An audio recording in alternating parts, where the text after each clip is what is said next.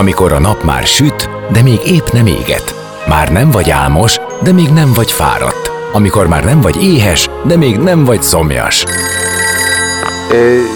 Nem rosszkor? Pont jókor! Fényterápia Fehér Mariannal a Rádió Cafén. Benne a nap embere, kitekintés a világra és búvárkodás a lélekben.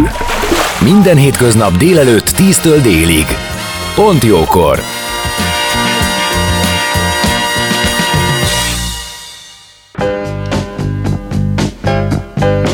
A nap embere. Most jöjjön valaki, aki tényleg valaki.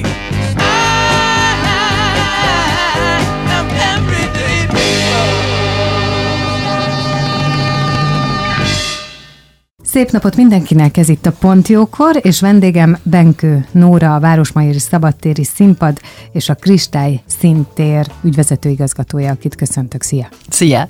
Köszöntöm a hallgatókat. Több részre fogom én szedni ezt a beszélgetést. Az első, ami fontos veled kapcsolatban, szerintem az, hogy ugye te magad is színész vagy színészként kezdtél, sőt, te vagy az a színész, aki sokáig egy színháznál dolgozott, úgyhogy ilyen értelemben te a társulati létet, meg azt, hogy egy közösség hogyan, milyen körülmények között él együtt, azt ismered. Szeretném, ha erről egy picit mesélnél, aztán utána meglátjuk, hogy ebből hogy lett színház, színpad vezetés, meg egyáltalán egy ilyen nagy projekt vezetése. Hát, hogyha elkezdem előről az életemet, akkor itt maradunk éjszakáig. Minden esetre nem csak a Nemzeti Színházban, vagy hát később úgy hívták, hogy Pesti Magyar Színház voltam 21 évig, hanem előtte azért, mielőtt a színművészetire jártam színész szakra, én 4 éven keresztül arvisúráztam, tehát a Szkénész Színházban voltam. Az még a Szkénének, az arvisúrának az ilyen nagyon nagy aranykora volt. Tehát akkor, amikor én ott voltam, akkor Pintér Béla, Schilling Árpád, Péter Fibori, Terhes Sanyi, a Pepe és Horgas család, tehát mindenki, akik később, nem mindenki, de hát nagyon sokan, akik később aztán az alternatív világban és a színházi világban ismertek lettek, ott kezdtek, és ez volt a 90-es évek eleje. Aztán a színművészetire jártam színész szakra, és utána a Nemzeti Színházba hívott Tiglódi István. És ebből lett ugye pár év múlva a Pesti Magyar Színház, amikor felépült az új Nemzeti. És igen, én tulajdonképpen ott 21 évet eltöltöttem. Azért ez nem volt egységes 21 év, mert több igazgatóváltás volt, azért azok meghatározták, hogy éppen milyen irány, és milyen darabok voltak, és ugye Iglódi után az Őzáron, aztán később az Zaná János volt az igazgató, és én közben 12-től elkezdtem vezetni a Pesti Magyar Színi Akadémiát ott helyben, mert hogy elvégeztem a drámapedagógiát, meg a közoktatás vezetőit, és akkor így elkezdtem tulajdonképpen a pedagógiával és az iskolával is foglalkozni. Tehát azért sokrétű volt ez, megszültem közben egy ikerpárt, tehát hogy volt itt minden, és hát 2020-tól vezettem a Városmajori Szabadtéri Színpadot, és ahhoz jött később 2 évre rá a Kristály Szintér a Margitszigeten, a Sportuszoda mellett, amely egy új kulturális tér, egy nagyon izgalmas volt ipari épület, ugye ez volt a palackozó. Igen, én voltam már ott eseményen, nagyon érdekes, és nagyon sok mindennek tud otthont adni. Igen, igazából nem tudjuk megmondani, hogy ez micsoda. Igen. Tehát, hogy egy jelző vagy egy szó nem alkalmas. Hát tulajdonképpen egy rendezvénytér, egy kulturális központ, és hát amikor felsoroljuk, vagy hát elkezdjük felsorolni, hogy mik voltak, milyen események voltak az elmúlt 2 évben itt, akkor hát nagyon-nagyon különböző dolgok, mert egy tangó maratont, ami például most a hétvégén volt, 4 napon keresztül tömegek tangoznak komoly arccal, de tényleg maraton, mert hogy elkezdik délután és hajnalig. És mindezt 4 napon keresztül, tehát ez egy teljesen más világ, egészen különleges. Tehát például ilyesmi is van. de például a Szemle Plusz esemény sorozatunk, amit idén a Városmajori Szabadtéri Szemlét kibővítettük Szemle Plusz néven, és a Kristály Szintérben volt 6 kamara színházi előadás, tehát színháznak is alkalmas, és most már felavattuk színházi térnek is.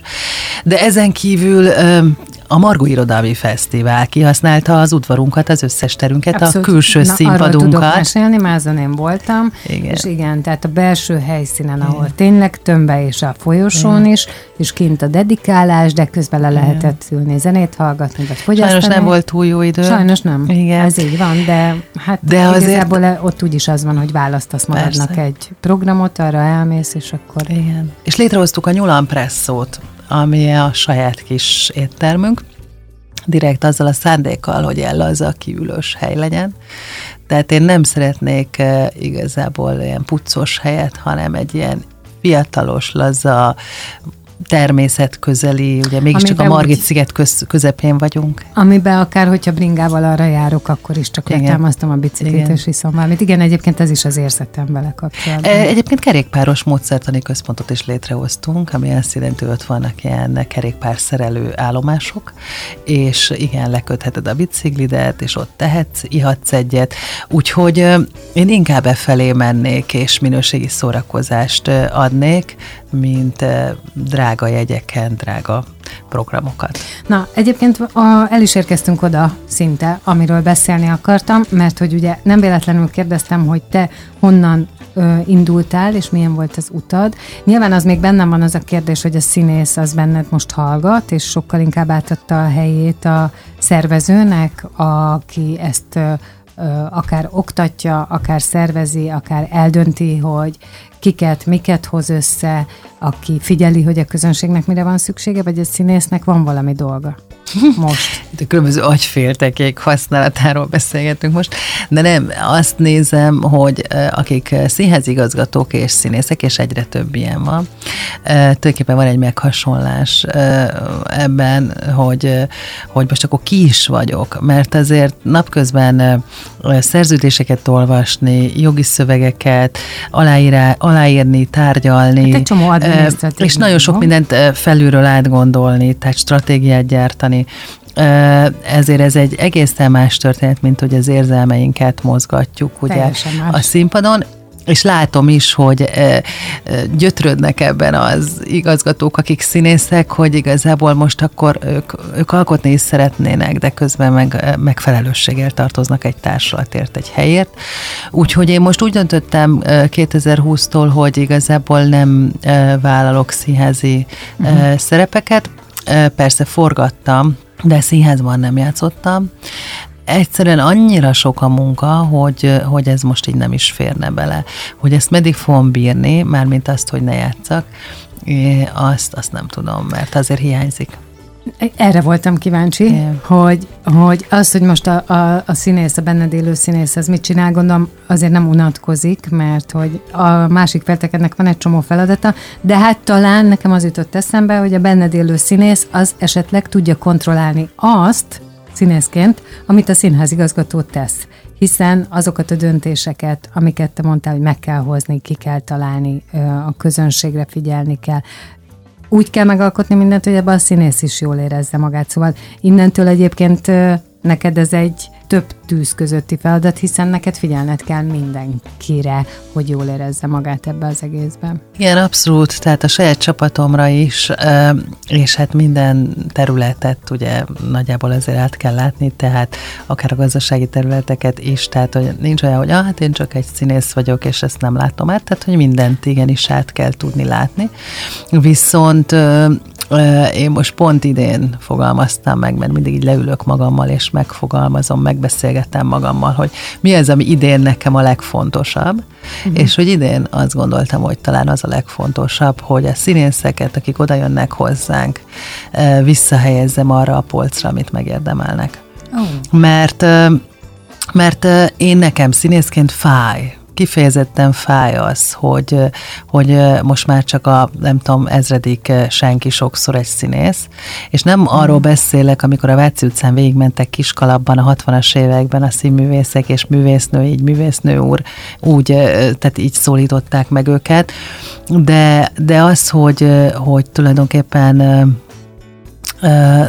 nem tudunk már sokszor büszkék lenni arra, hogy színészek vagyunk, mert csak lótunk, futunk, pénzt szerzünk, és ugyanolyan kiszerű dolgokat kell művelnünk, mint mindenkinek, és este pedig Hamletet alakítani, vagy valami fantasztikus nagy szerepet, ez nagyon nehéz, és sokszor nagyon megalázó az a szerepkör, amiben a színészek kerülnek.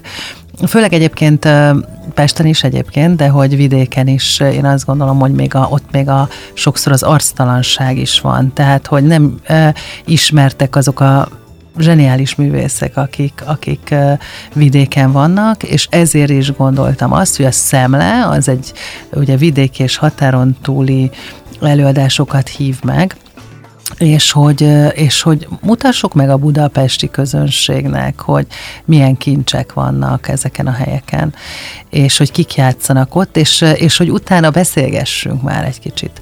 Mert hogy elmaradtak ezek a szakmai beszélgetések, elmaradtak ezek a találkozások. De ezért hálás a budapesti közönség, nem?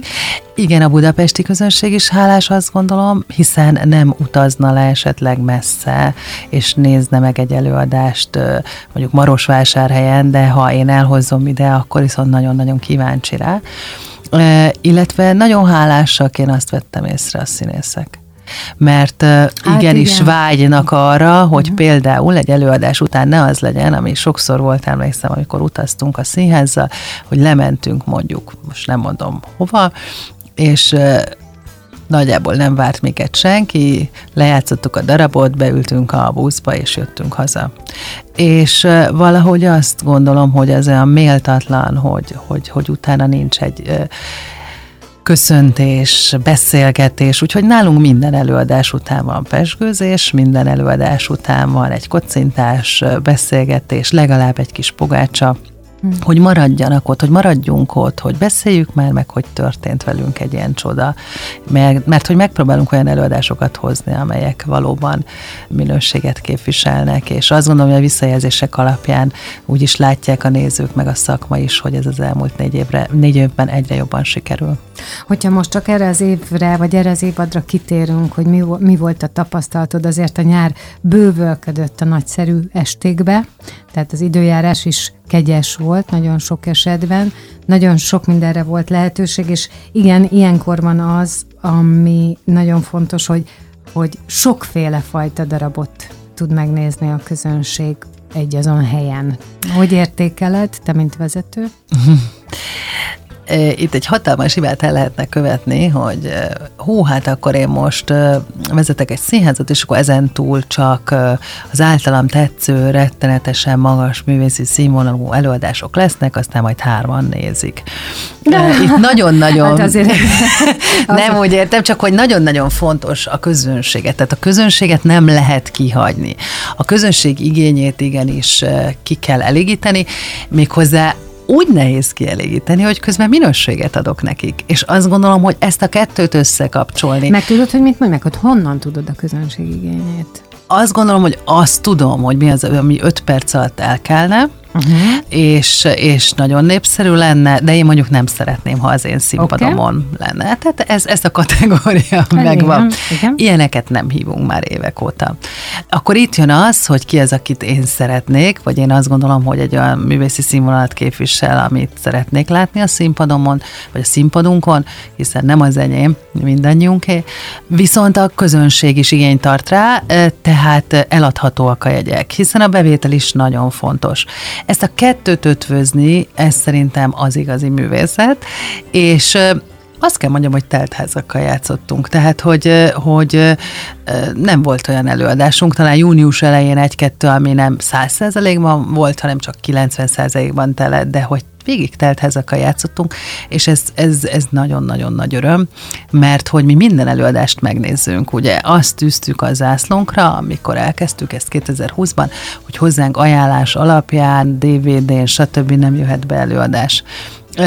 Van egy fantasztikus művészeti tanácsadom, Peremartoni Krisztina, aki a 365 napból, ő a munkahőse, szerintem 300 estén színházakban ül, megnézni és mindent, hát mindent nem tud, mert ugye még az is kevés, 300, nagyon-nagyon sok, szerencsére nagyon gazdag a kulturális program Magyarországon, de hogy járja a vidéki színházakat, a határon túli színházakat és a budapesti színházakat, és akkor hozza nekem az ajánlásokat, és akkor közösen megbeszéljük, hogy akkor ebből mi az, amit be tudunk fogadni, akár anyagi technikailag, én mit szeretnék, és akkor ez így közösen születik meg, de hogy ezt, hogy ő megnézi, és valós tapasztalata van róla, nem csak bemondás alapján úgymond jön hozzánk valami, azért az egy olyan előszűrő, ami a minőségnek nálunk az alapja. Abszolút. És most, ahogy beszélsz róla, hogy nekem is ez jutott eszembe, hogy annyira gazdag a kulturális kínálat Magyarországon, és ez olyan nagyon jó, és közben pedig, sajnos azt muszáj mondanom, hogy olyan furcsa, hogy ehhez képest, és az igény is nagy rá, és ehhez képest milyen elkeserítő helyzetbe tud kerülni egy-egy színház vagy társulat. Egyébként az ilyenek, mint ti, tehát a szabadtéri színházaknak van ebben még például úgymond felelőssége, vagy nektek van lehetőségetek segíteni egy-egy társulatot azzal, hogy a darabot meghívjátok, és a darabot játszhatjátok a színpadon.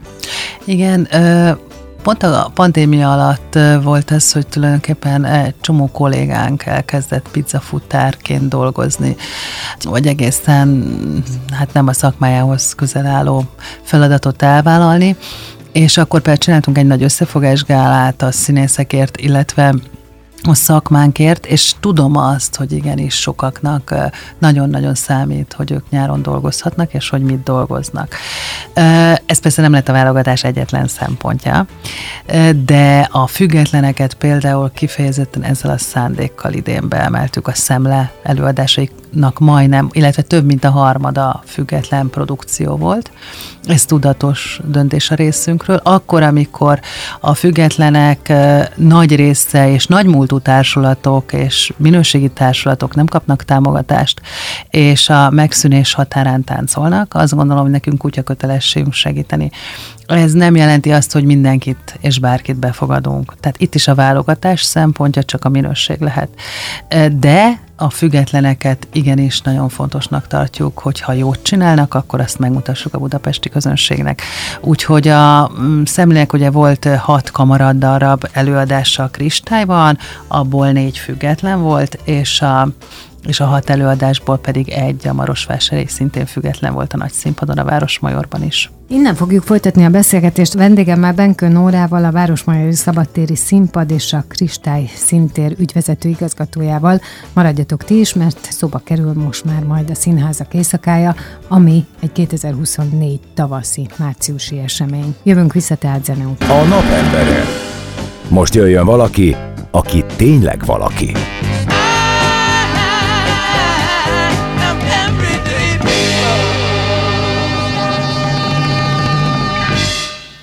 Szép napot mindenkinek, már is folytatódik a Pontjókor, és vendégem továbbra is Benkő Nóra, a Városmajori Szabadtéri Színpad és a Kristály Szintér ügyvezető igazgatója. Beszélgettünk arról, hogy milyen volt a te életed színészként, aztán arról, hogy hogyan kerültél színházvezető pozícióba, illetve, hogy mi az, amit te fontosnak tartasz. Ha jól értem, akkor összességében, ha össze akarnám foglalni, akkor az nagyon fontos, hogy a közönséget, minél nagyobb közönséget, de minél színesebb repertoárral elérj. Ott van benned a lazasság, ugye más területeken is, tehát az a fajta kulturális kikapcsolódás, ami olyan laza, ami lehetőséget ad arra, hogy válasszak, hogy sok mindent kipróbálhassak, én mint közönség, és természetesen minőség legyen, és a színészeknek is megfeleljen. Tehát sok mindenre figyelsz, vagy szeretnél figyelni. És a Színházak éjszakáját mondtam, hogy most szóba fog köztünk kerülni, ez 2024 március végén lesz. Viszont ennek a szervezése, azt gondolom, hogy már hónapokkal azelőtt elkezdődött folyamat, és a mostani Színházak éjszakájának szlogenje a minden egy. Megmagyarázod ezt? Itt most titokzatos leszek, nagyon keresse meg, aki tudja. Van egy dal, amiben elhangzik ez, hogy minden egy. Ez lesz a hivatalos dala majd a Színházak éjszakájának, a Budapesti Színházak éjszakájának, 2024. március 23-án kerül megrendezésre. És ezzel nyitjuk a tavaszt, úgy gondolom, ugye majdnem, hogy a napi egyenlőség napjára esik, és a tavasz kezdetére, és a minden egy, az az én ideám. Mert még mindig ilyen idealista vagyok, talán azt kell mondjam, hogy talán lesz egyszer egy olyan közeg, egy olyan színházi közeg, ahol nem marjuk egymást, ahol nincsenek ellentétek, és ahol talán a színház mindenek felett áll. Mármint jó értelemben a kicsinyesség, a politika, az egymás uszítása felett áll. Mert a művészetnek azt gondolom, hogy e felett kell állnia, és nekünk is. Amikor két színész találkozik egy filmben, vagy egy szinkronban, akkor soha nem kerül elő az, hogy ki hova tartozik, vagy de nem kezdünk el acsarkodni, hanem művészek vagyunk abban a pillanatban, akik egy szöveget mondanak, akik egy Csehovval foglalkoznak, vagy egy kortárs darabbal foglalkoznak, és ez érdekli őket, nem más. És mennyire fantasztikus lenne, ha lenne egy olyan éjszaka, amikor megint művészek lehetnénk, és megint úgy érezhetnénk, hogy ez a minden egy elv, a színház az, ami bennünk közös. És a nézők is ebben összefornának velünk, hiszen a Színházak éjszakája már 5 éve alszik egyébként, Cipke Rózsika álmát alussza, mert hogy 19-ben volt utoljára a Budapesti Színházak éjszakája. Utána jött ugye a Covid, és hát elmaradt ez az esemény, és valahogy el is felejtődött. De abból látszik, hogy hatalmassá az igény, hogy körbeküldtem a színházigazgatóknak egy felkérő levelet, hogy léci csatlakozzatok, mert hogy ez egy annyira klassz dolog volt, és hogy újítsuk föl ezt az eseményt, kicsit poroljuk le, és legyen újra, és hát még soha ennyi színház nem csatlakozott.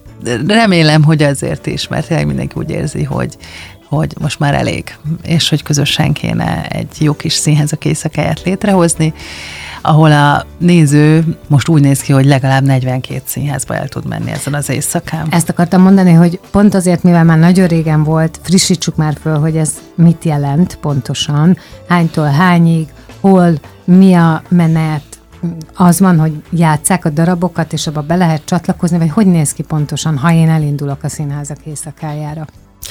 Az az alapkoncepciója, és ez 12-től van, a Színházak éjszakája, vagy hát 8 éven keresztül 19-ig, hogy van egy éjszaka, ugye most már van kórusoknak, meg múzeumoknak, meg mindenek van éjszakája, de hogy elindulok egy karszalaggal, amit megvásárolok jó előre, vagy aznap, ezt eldönthetem, és ez a karszalag, ez engem beenged tulajdonképpen 42 színház programjaira.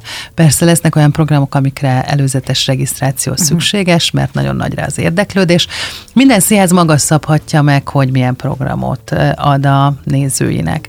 Tulajdonképpen ez egy titkos beavatási szertartás, ugyanis nagyon nem szokott föllibbenni ugye az a függöny, ami a színpad, és a nézők között van, most képzel, tehát szimbolikusan mondom, tehát nem tudunk felmenni a színpadra, nem tudunk felmenni a kulisszák mögé nézőként, nem tudunk beszélgetni egy híres színésszel, vagy hát csak nagyon nehezen, úgyhogy ezek nyílt próbák sokszor, amikor betekinthetünk egy próba folyamatba, kulisszajárás, amikor bejárhatjuk a kelléktárat, a jelmezraktárat, a díszletraktárat, tehát hogy megnézhetjük, hogy olyan mi zajlik. Helyeket, ahol amúgy nem titkos járnám. Helyeket, igen, és azt gondolom, hogy ez nagyon izgalmas, mindenkit izgat az, hogy mi is van ott a mögött, az ajtó mögött, ahol ki van írva, hogy bejárni tilos, vagy tilos a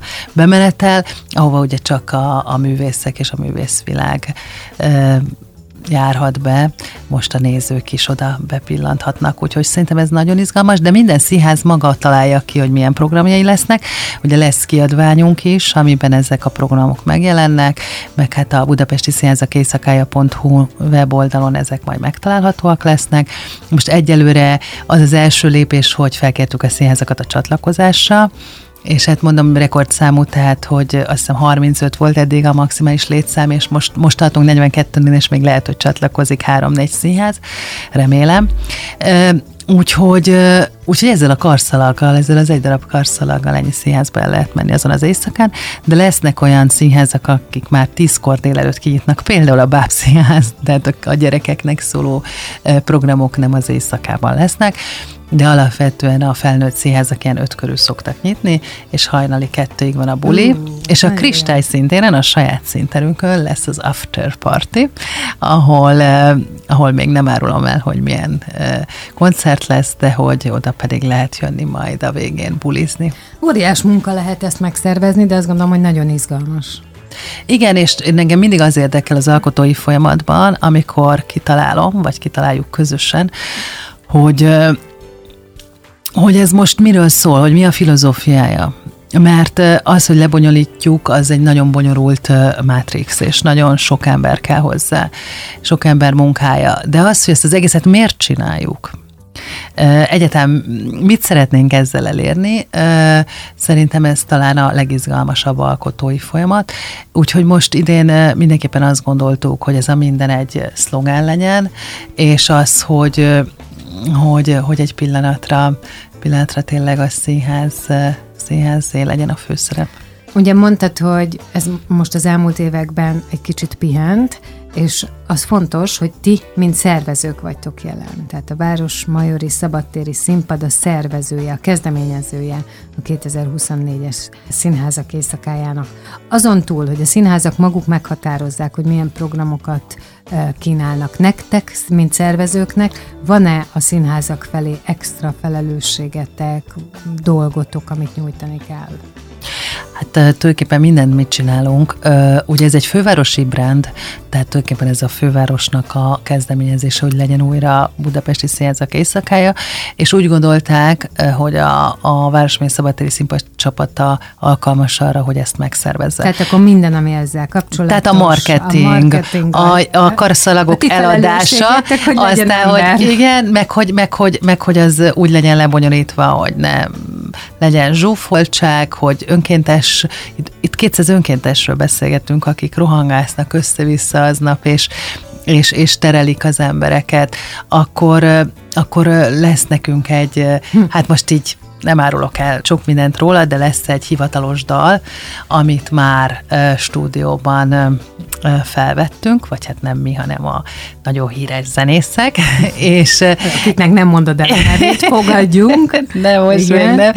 De nagyon ismert zenészekről beszélgetünk, és érdekes, hogy ők is, tehát akiknek így elmondjuk, hogy mit szeretnénk, hogy minden egy legyen, és hogy így együtt legyünk, mindenki olyan lelkesen csatlakozik, és ezt nagyon jó érzés hallani és látni.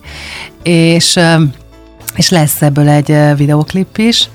Azt már elárulhatom, hogy Mátyási Áron rendezi, tehát, hogy itt sem kicsit haraptunk, hanem ugye ő rendezte az Aranyéletet, vagy a Besúgó sorozatot, tehát, hogy különleges világot fog megálmodni, ahol a színházak emblematikus színészei fognak szerepelni ezen a klippen, úgyhogy azt gondolom, hogy ez egy nagyon izgalmas lesz, hogy mikor lesz a dalpremiér, azt gondolom, hogy még karácsony előtt mindenki megtudja. Hogyha egy kicsit rátérünk még a Kristály Szintérre, ugye, ahogy mondtad, gondolom itt lesz majd a sajtótájékoztató, és a záróbuli helyszíne is, ahogy te ezt említetted, de azért ősszel még ott is gondolom egy csomó program várja az érdeklődőket, főleg, hogyha marad ez a tavaszos ősz, hogy eléggé, tehát hogy abszolút lehet abban gondolkodni, hogy kicsit kint is, bent is vagyunk. Abszolút, ugye ez 4 évszakos a Kristály, a Városmajor,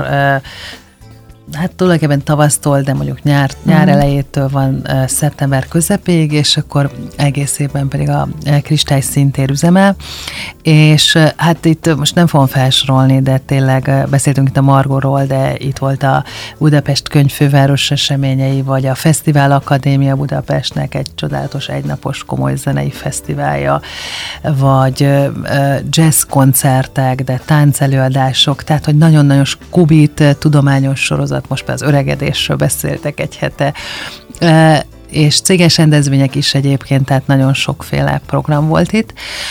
Ami ott a közeljövőben vár ránk, például Fehér Adrián 50. születésnapját nálunk fogja ünnepelni, november 27-én. 30 éve van a pályán, és 50 éves lesz idén, és azt mondta, hogy fájdalomdíjként szervez egy ilyen hatalmas koncertet.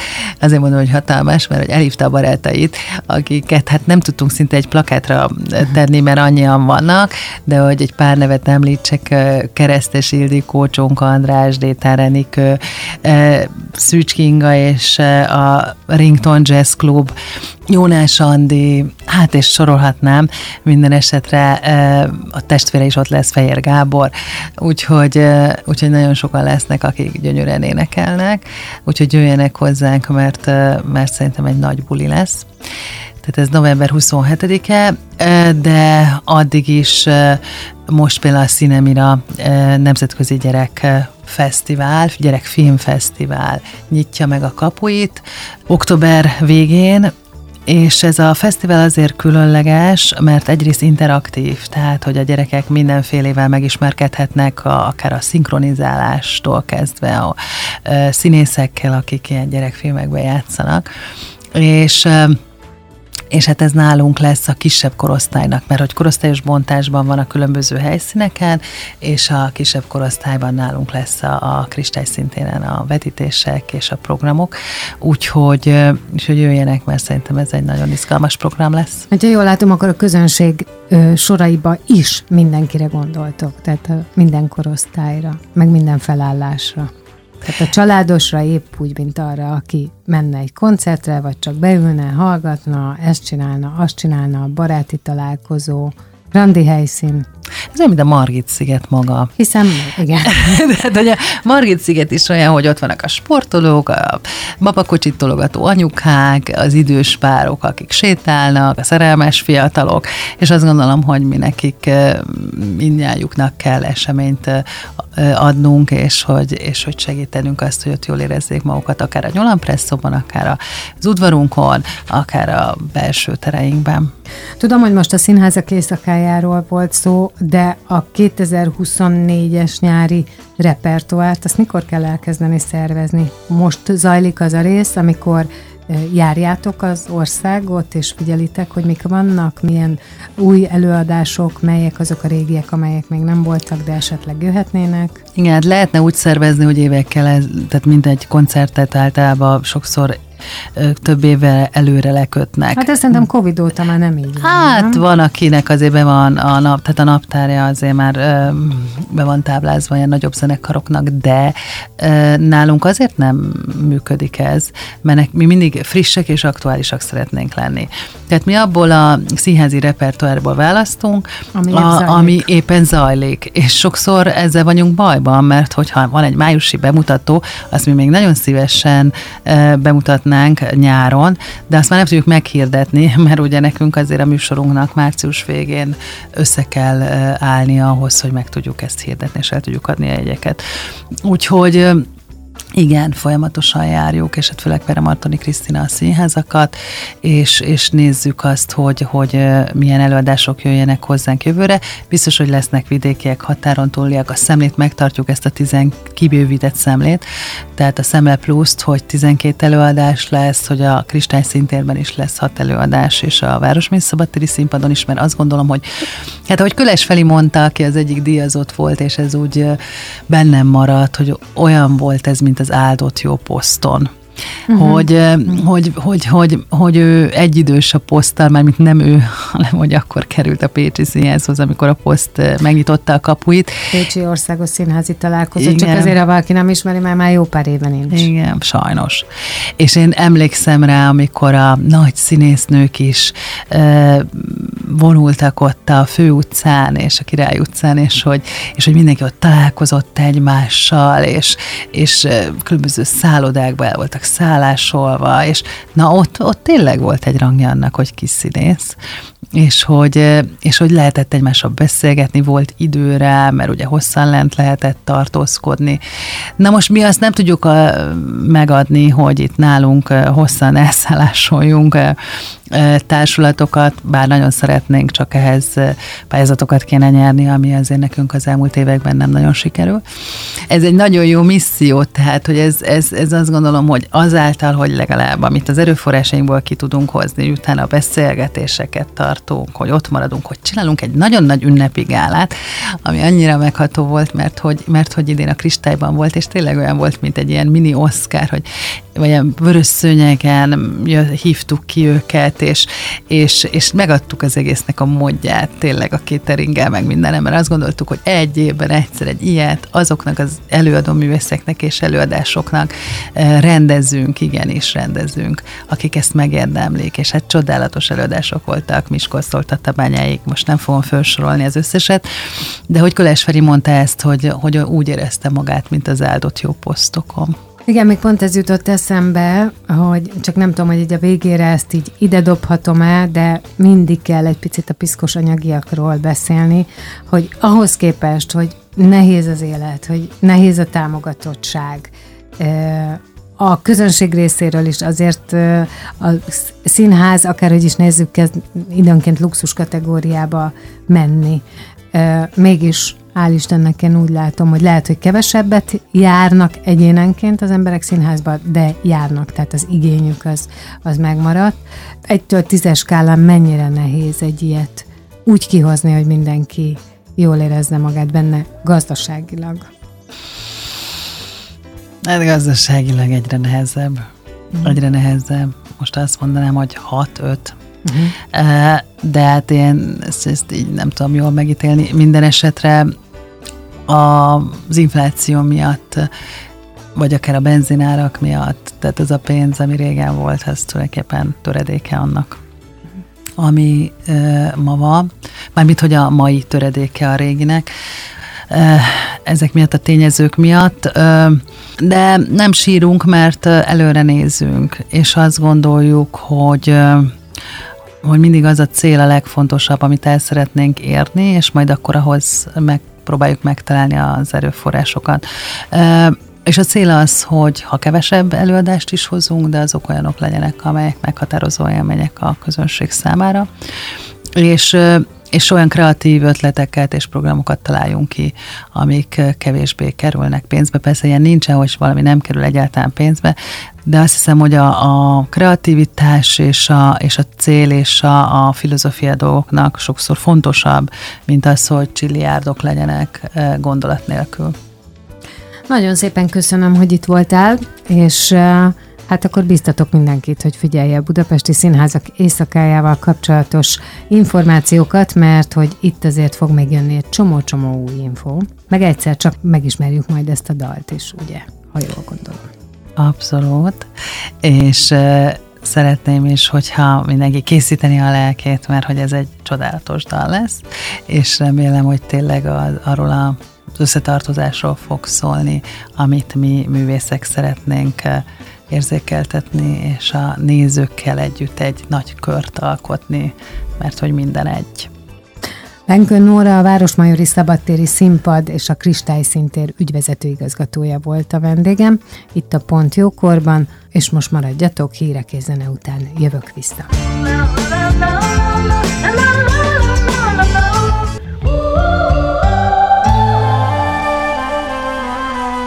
Az elhangzott műsorszám termék megjelenítést tartalmazott.